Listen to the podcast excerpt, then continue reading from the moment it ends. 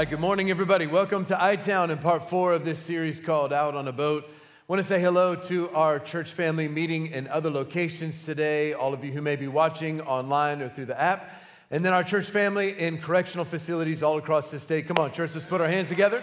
Welcome each other today. Go ahead and grab something to take some notes with if you haven't already. And I say every week, the iTown Church app is a great way to take your notes. We have all the scriptures that we're going to cover today and a fill in the blank version of the notes. Help you follow along and record what the Holy Spirit is speaking to you today. We have been in this series talking about different boat stories from Scripture. And today we get to conclude with Jonah and the storm that he faced on a boat. I'm excited to take a look at this story. Most of you know the story how Jonah was called to go preach repentance to the Ninevites, but instead of going to Nineveh, he uh, got on a ship to Tarshish, ran the opposite direction from God's will. And then, of course, just like all of our boat stories so far, there was a storm, and uh, he got thrown overboard, swallowed by a fish, and eventually ended up following God's will for his life. Today's message is for all of you who are struggling in relationships, struggling with the people in your world, and then for those of you that are struggling with the call of God, the will of God for your life, I think there's a lot of great lessons to glean. We're going to begin in Jonah chapter 1 in verse 1, just four chapters in this little Old Testament book. The Lord gave this message to Jonah, the son of Amittai. It says, Go, get up and go to the great city of Nineveh and announce my judgment against it because I have seen how wicked its people are. But Jonah, got up and he went in the opposite direction to get away from the Lord. He went down to the port of Joppa where he found a ship leaving for Tarshish and he bought a ticket and went on board hoping to escape from the Lord by sailing to Tarshish. So, of course, as you know the story, he decides, I'm not going to follow God's will. I'm going to do exactly the opposite and try and run from the presence of God, which is obviously pretty laughable. Run from the will of God. And there are four lessons that we learn as we walk through this today. Four things that God uses in our lives. I want you to jot the first one down. God uses people, first of all, to grow us. God uses people in life to grow us. So, the first thing that we have to understand is why did Jonah not want to preach to the Ninevites? Why did he hate the city of Nineveh so much? And there's a reason for it. The Ninevites were, the, or, or the city of Nineveh was the capital city of the Assyrians and they were one of the first nations that identified with military power and had the desire to conquer the world. But they were really the terrorists of their day. They would do gruesome and horrible things to people when they conquered another nation. We don't even go through all the torture tactics because they literally are completely disgusting. They were vile, horrible people, which is why their wickedness came up before God. God said, I can't deal with these people continuing down this path any longer. Something absolutely has to break, something has to change, which is why he wanted to send the prophet Jonah to them. There were one, interestingly enough, one of the first cultures to actually involve, involve themselves in psychological warfare. So they would actually make these tablets with pictures of people being tortured all these horrific things that they would do. And then they would send them with messengers ahead of the army to the cities that they were going to conquer and tell the people, this is about what's going to happen to you. And they would take a look at it and freak out. And then they would give them the chance to surrender before they arrived. If the city did not surrender, they faced a horrible and slow and gruesome death. And they were the arch rivals of the nation of Israel. And so Jonah had pretty good reason to really hate these people. They were a disdain to planet Earth and had done some horrible things to the people around them. And Jonah did not want these people to repent. In fact, that's exactly what we find at the end of the story in Jonah chapter 4. We'll skip forward. Jonah complained to the Lord uh, about the fact that they repented and that God showed mercy. He said, Didn't I say before I left home that you would do this, Lord? That that's why I ran away to Tarshish. I knew that you would be merciful and compassionate. I know that you're slow to anger and unfailing love, and you are eager to turn your back from destroying people. So just kill me now, because I'd rather be dead than alive if what I predicted, which is doomsday and judgment, if that doesn't come to pass, I'd rather die. Now, that seems extreme. But I wonder how many of us here today have people who have hurt us or wronged us, people that have done things to us in life, and in our heart of hearts, we kind of wish that we would die rather than see the blessing of the Lord in their life. We really do not want them to prosper. We don't want God's grace and God's mercy extended to them. Jonah didn't have any trouble pronouncing judgment on them. His fear was that they would respond to the message and that God would be merciful and gracious and that he would forgive them. And so, because he hated them so much and because he wanted them to die and be judged by God so badly, he boarded a ship to travel 2,500 miles in the opposite direction he went west when literally God called him east. He tried to do exactly the opposite of what the Lord called him to do because he hated these people so much. I just want you to know that the Holy Spirit from time to time will call you to do things like this. Jot it down this way if you're taking notes. God calls you to do hard things. God calls us to a difficult life. It is not an easy life in following Christ. And one of the principles that you will learn the longer that you live is that the richest parts of life and the hardest parts of life are always connected to people. God uses people to grow us. This is a growth moment in Jonah's life, and I'm going to show you today how the book of Jonah, this little four chapter story, is really a lesson in relationships. Jonah really reviled these people. So he didn't want to go preach the gospel. And I wonder if there are people in your life that have been opposed to you, been against you, brought pain into your life. And I just wonder how we're processing all of that. What is it doing to our insides? What are we holding against them? Do we want God's best for them? Because the richest part of life and the hardest part of life are always the same thing it's people. Because people, I don't know if you've noticed, they're a pain in the butt.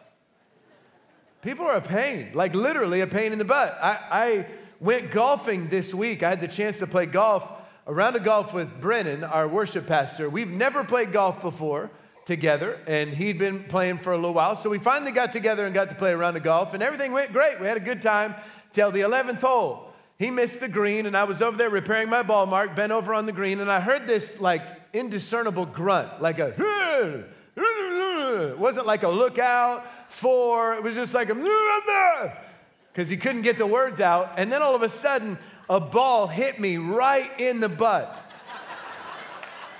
I mean, if it had hit my head, it would have killed me. It was going fast. He was chipping up on the green and bladed his shot. And lucky for him, there was water on the other side of me. And it hit my butt and just kind of trickled down next to the hole. turn around like, what's up, man? The worst part about it is that he missed his putt for par. Man, you literally are a pain in the butt. People, they can cause you some of the greatest heartache in life. And sometimes, oftentimes, it comes from the people who are closest to you. I want you to know today that it's inescapable. The pain that comes from relationships, the pain that comes from people.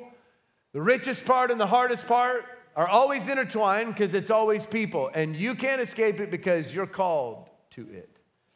Mark chapter 16, Jesus gave us this message. I want you to go everywhere in the world and tell the good news to everyone. Go everywhere, tell everyone. We talk about that all the time because our church is not for church folks. This isn't about making you feel good. It's not a Christian club for Christians. We are a search and rescue mission, fulfilling the great commission of seeking and saving that which is lost. There is a world that's dying. There is a gospel to preach. There is a heaven to gain. And there is a hell to pay for sin. It is a reality. And we have got to stay focused on that. And every one of us will get this message from God, just like Jonah get up and go. Get out of your comfort zone, get out of your world, get out of your relational circle, and go to the people that I've called you to. And we all like being called to the people who look like us, believe like us, act like us, and talk like us. But I want you to know you're also called to the people who don't believe like you, don't act like you, don't look like you, don't talk like you, and are actually completely against you. You and I are called to reach those people. Because the message of the gospel is for all people. Jesus died so that none would perish and all would find everlasting life. And so we've got to carry this message that it is for everybody. God calls us to hard things.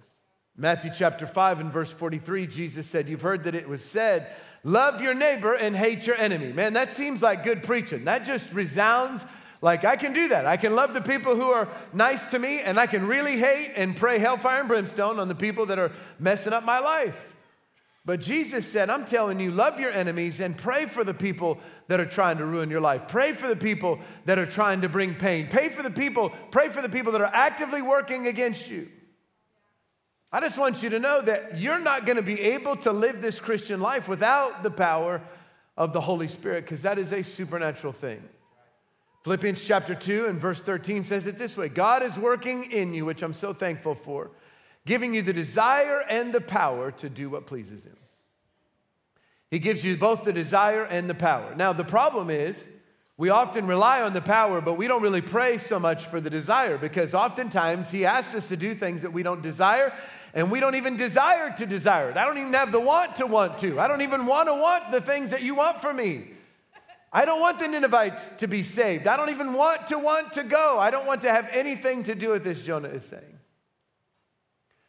And so instead of allowing God to work on the inside of him, Jonah runs. He gets into a ship, and the Bible says he bought a ticket. He is financially invested in running from God and not following God's plan for his life. He doesn't want God's work. And so we find him in verse 4. The Bible says, But the Lord hurled a powerful wind over the sea, causing a violent storm to threaten breaking up the ship. Number two, I want you to know God will send wind. God uses wind to direct us. So if we look at this text in the Old Testament here in verse 4, the Bible says this wind of the Lord, the wind that was sent is what caused the storm. So oftentimes we only focus on the storm. We don't think about what caused the storm. And in this situation, it's God. God sends the wind that creates the storm that breaks up Jonah's mission to derail God's plan for his life. Well, that's oftentimes how the Holy Spirit will work in our lives. I don't know if you realize this, but the Holy Spirit is the third part of the Trinity God the Father, God the Son, God the Holy Spirit. We did a whole series about the Holy Spirit earlier this year. It's important that we embrace who He is and allow His work in our lives because one of His responsibilities is to guide us, to lead us, to keep us on track. John chapter 16, Jesus said it this way When the Spirit of truth comes, he will lead you into all truth, and he will tell you what is yet to come. So the Holy Spirit's the one that reveals to us this is the direction we need to go, and this is the thing that needs to happen. We can see almost through the eyes of the Spirit the future before it unfolds. We call, about, we call it pursuing peace or the grace flow, how God will lead and guide and direct our steps as we submit ourselves to His Word and to the leading of the Spirit. But what you might not realize is that the Greek word for spirit in both the Old and the New Testament means breathe, breath or air, a strong breeze. That Greek word is pneuma in the New Testament. So when the pneuma comes, he blows into your life and breathes God's direction over you. He brings that clarity, that vision, and oftentimes, you and I are stubborn and we don't have the want to because we have this fleshly nature. We don't want to let that go. We don't want to forgive. We don't want to preach. We don't want to minister to those people that have hurt us. And so the Holy Spirit will actually come. And that wind is to blow us back on track. In fact, jot it down this way if you're taking notes. Some storms are meant to blow you off course, they're sent by the enemy, but some storms blow you back.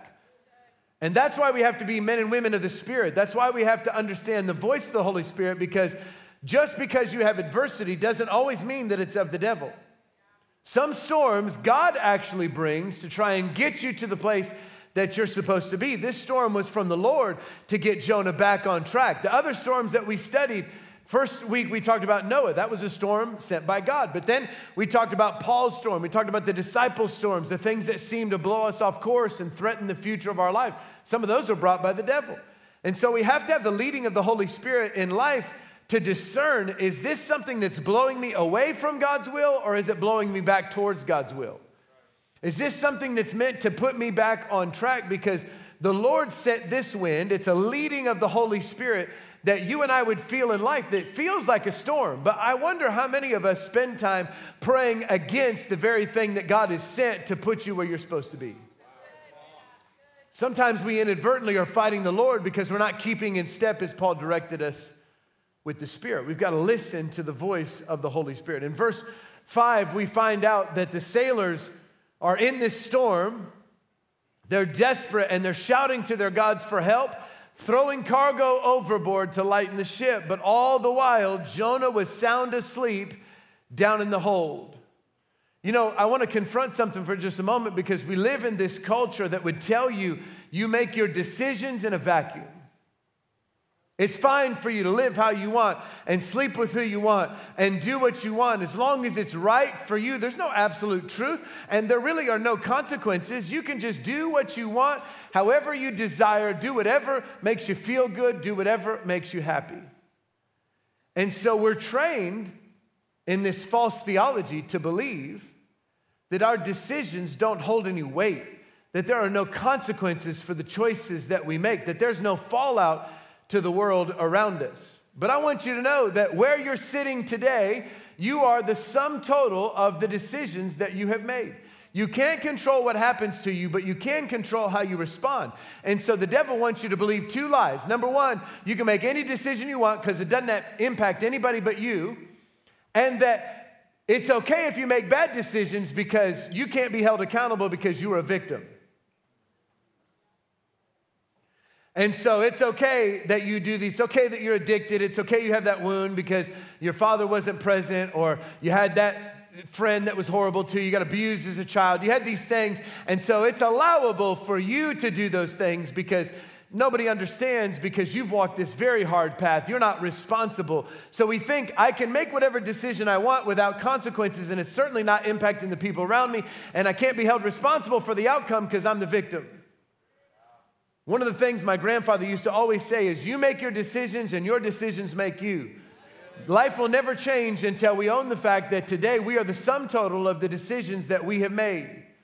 Jonah's decision is impacting the sailors. He's on a boat he's not supposed to be, surrounded by people that aren't supposed to be in his life, and yet, all while he is destroying the lives of people, he's completely asleep. Ask yourself this question today are you asleep to the storms you're causing others? Your decisions are impacting the people around you. Every good decision and every bad decision has weight. Everything that you do is impacting the people that you care about and sometimes even the people you don't care about. Every decision that you make has fallout. There are consequences. You're not only the sum total of your decisions, but your world, your relational life, your calling, the people around you. Everybody is impacted by the decisions that you make. And so we have these sailors that are throwing their own goods, their own resources that were theirs overboard, trying to save their life because Jonah is out of God's will. And so it says in verse 11, as we skip down, the captain goes and finds Jonah. They get him up, they get him praying, they cast lots, they find out it's his fault. The storm keeps getting worse, and so they asked him, what should we do to stop the storm? And he says, Throw me into the sea and it will become calm again. I know that this terrible storm is all my fault. So the sailors picked up Jonah and they threw him overboard into the raging sea, and the storm stopped at once. I want to pause for just a minute to shift from Jonah's perspective to the sailors and understand a couple things about relationships in your life. Because as I said, and I've never, the Holy Spirit showed me this this week. I've never seen that the whole story of Jonah is a relationship story. The sailors threw Jonah overboard and the storm stopped, which I think begs the question for all of us in life when it comes to our purpose who are you called to and who are you called with? All of us are called to someone. We see Jonah was called to Nineveh. He was supposed to go preach the gospel to the capital city of 150,000 people of the Assyrians. That was his calling. That was his delegation from the Lord. That's what he was supposed to be doing, and he wasn't where he was supposed to be. Who are you called to? But then the bigger question is who are you called with? The Bible says in 2 Timothy 2:22, pursue faith, love, and peace along with those who call on the Lord out of a pure heart. We're supposed to take this journey with specific people, and sometimes we get the wrong people in the boat. In week one, we talked about how the disciples put Jesus in the boat, left the crowd on the shore. Sometimes we just get the wrong people in the boat. So we have people that we're called to, and that's our purpose, our destiny, our mission, whether we like it or not, it's who God's called us to reach. But then there are people that we're called with, and when we get that wrong, it brings chaos into our lives. Let me ask it to you this way Who do you need to throw out of your boat to have peace?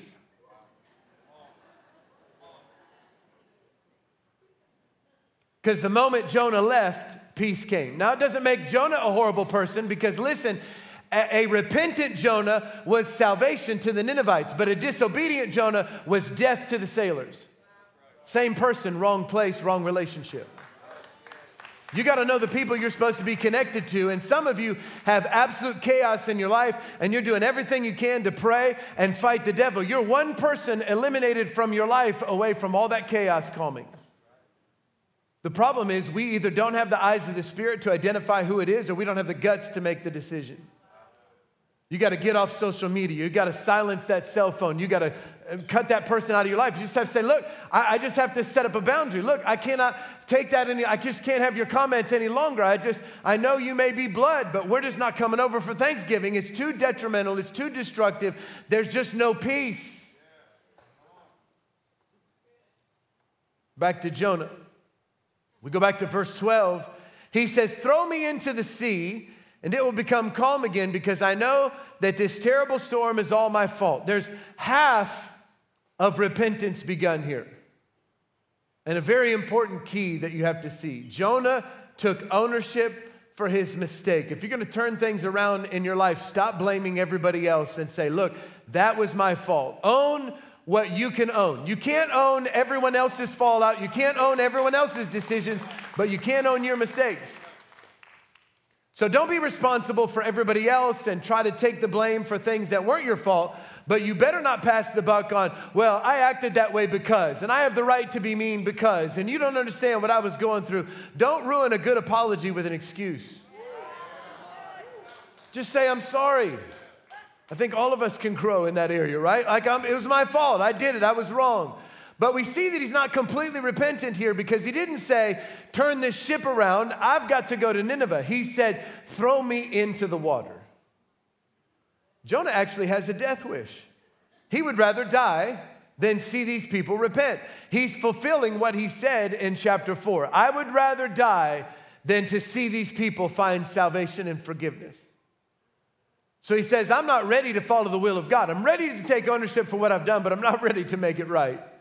So throw me overboard. So the guys chuck him overboard, and he's got his whole plan worked out for exactly how he's going to take his own life. But God messed it all up. In verse 17, he arranged for a great fish to swallow Jonah, and he was inside that fish for three days and for three nights. Number three, I want you to know when you're running from God, God uses fish to save us. God can use anything.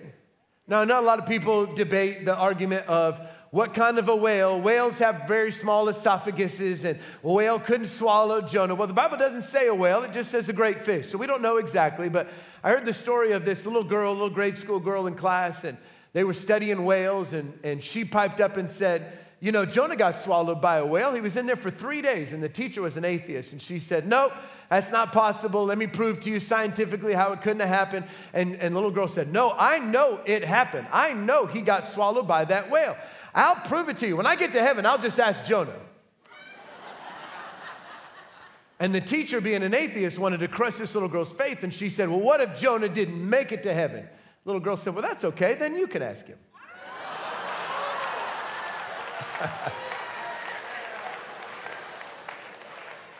There are some things in Scripture, honestly, that you can't completely explain. Now, if you do some research, I did some research on this this week.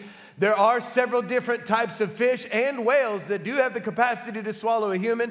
Everybody debates how someone could have stayed alive. It's obviously a miracle. We have to accept it for what the word says. But I'm just telling you, if you can't accept that he was physically in a fish for three days, then you can't accept the gospel because Jesus himself said it Matthew chapter 12, Jesus, Jesus said, Jonah was in the belly of a great fish for three days and for three nights.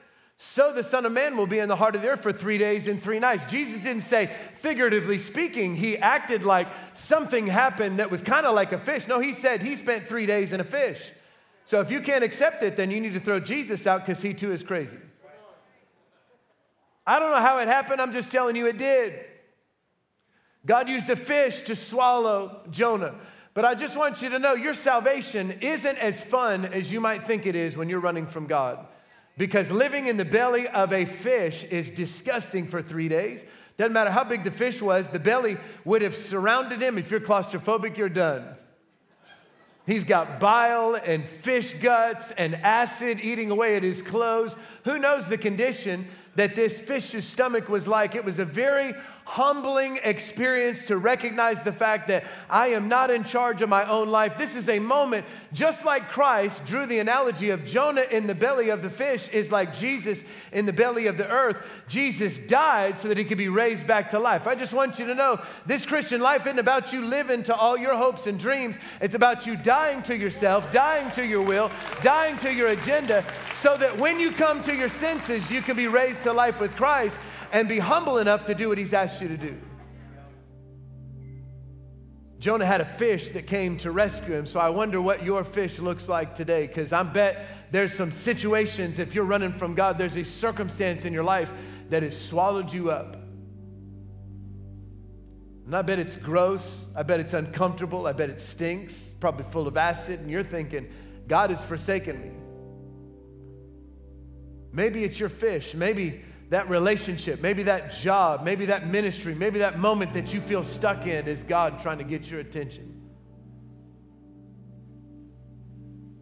Because it's easy for all of us to get to the place that we go, man, I will serve you with my life, but I'm not doing that. I don't want to go there. I don't want to reach them. I don't want to preach that. And the Lord says, Why don't you spend a little time in a fish? Will get your perspective right. Jonah in verse 1 of chapter 2 prayed to the Lord his God from inside the fish. In verse 7, his life is slipping away. He said, I remembered the Lord. Sometimes we have to come back to salvation and remember that we too are sinners saved by grace and that our salvation, Jonah goes on to say, comes from the Lord alone. And then when he realized that, when he got to the place of, I'm no better than the Ninevites, and I'm thankful that I too am saved by grace, calling on the name of the Lord, in that place of repentance, the Lord ordered the fish to spit Jonah out onto the beach. And then the very next verse is verse 1 of chapter 3. The Lord spoke again to Jonah and he said, Get up and go to the great city of Nineveh and deliver the message I have given you because God does not relent. He's not like, Okay, you've been through the fire, now you get your way. I'll let you be pouty faced. No, you don't have to forgive. No, you don't have to go preach. No, you don't have to get out of your comfort zone. No, God goes, Are you ready now? Because I got more fish. You don't get to have it your way. It's God's will or death. But the thing that's so amazing about our God is that He's so gracious that He'll keep spitting us out on beaches until we come to our senses. And this time, Jonah obeyed the Lord. He followed the command to go to Nineveh. Number four, as we close, I want you to know that God uses our obedience to save others. Jonah didn't want to, but begrudgingly he goes and he preaches the gospel. He preaches justice. He preaches hellfire and judgment. He preaches repentance to the city of Nineveh. And the Ninevites cried out to God. They humbled themselves and they asked that God would spare their lives. And guess what? The Lord was merciful. It's ironic so many times how we want to withhold the grace of God that we ourselves depend on. Jesus died so that none should perish and all would find everlasting life. It's our job to take the message of the gospel to a world that needs it so desperately. And oftentimes, God will call us to the people who are the ones that are against us. It's not the picture that you probably have of God today, because if you're following religion, religion tells you that God is mean, that God is judgmental, that God is out to get you. No, Psalm 86 says, once again, Lord, you are compassionate and gracious, slow to anger, abounding in love and faithfulness. God was gracious to the Ninevites, the people that should have been wiped off the face of the earth. He relented in the destruction because they repented from their sin. But in the same way, he was gracious to Jonah and gave him a second chance because Jonah repented and turned. I don't know where you're at on your journey of faith today, but I want you to know there's a grace that all of us depend upon. We need Jesus. We need His forgiveness. We need His salvation. And thank God He is not out to get even with us. He's not trying to destroy us. He's not trying to judge us or to separate us from Him. He is compassionate. He is gracious. He is slow to anger. He is abounding in love. That is the God of Scripture that we serve. It doesn't matter where you are in your journey of faith today. Maybe you've never known the Lord, or maybe you've run from Him for a long time. It's never too late. With every head bowed and every eye closed, I want to pray for you today. Some of you have some incredibly painful relational wounds to walk through in life. Maybe, like Jonah, God has called you to some enemies that you're struggling with. I want to pray that the Holy Spirit would strengthen and encourage you. Others of you have been running from God. You know that He has spoken to you. You got a word from the Lord to get up and go, and yet you got up and went the opposite direction. You're running from the call of God for your life. You're running from that ministry position. You're running from that relationship you know you're supposed to invest into. I want to pray that you would hear the voice of the Holy Spirit that you would learn to follow his leading, that you would find your way through the wind and through the fish to the place that God has called you to be. But first, there are some of you who are here and you're just far from God.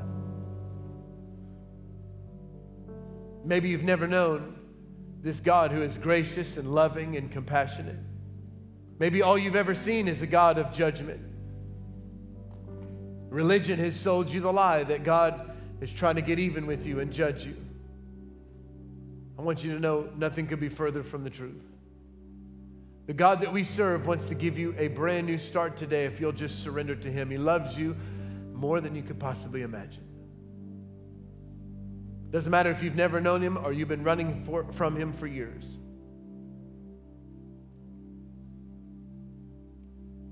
The Lord is here today with arms open wide welcoming you home. We can do that in a simple prayer. I'm not going to make you stand or come to the front. I just want to connect you with Jesus. So, at all of our campuses, with no one looking around, maybe that's you today. You know in your heart, and this is for me.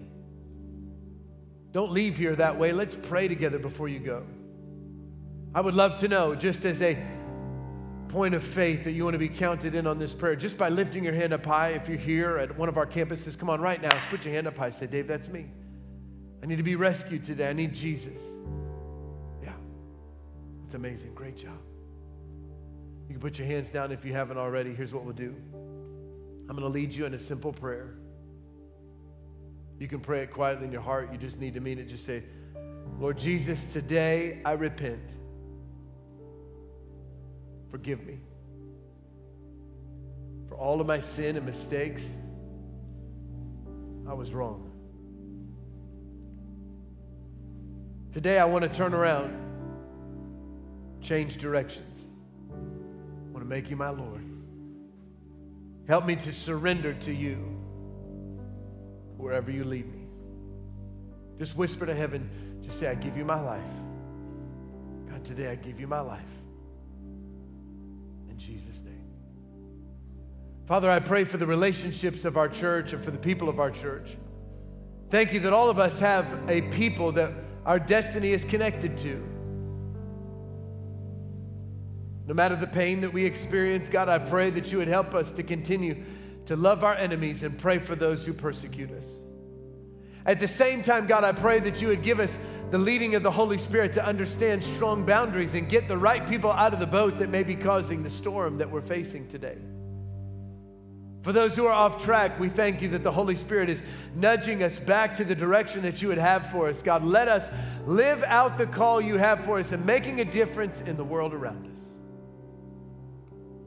God, one more time, we're so thankful that we can run to your throne of grace and find mercy when we need it most. Thank you that you are so gracious to us. Help us to show that love, that grace, and that mercy to a world who needs it so desperately. We love you today. In Jesus' name we pray, and all God's people said, Amen. Amen. Come on, church, would you celebrate with those who prayed that prayer today? Yeah.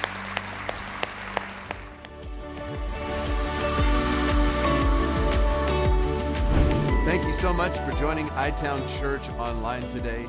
We would love to have the chance to meet you and your family in person at one of our campuses. Or, of course, you can join us streaming live online this weekend. Now, for more details about times and locations and even some of our streaming options, you can go to itownchurch.com. I sure hope to see you soon. God bless.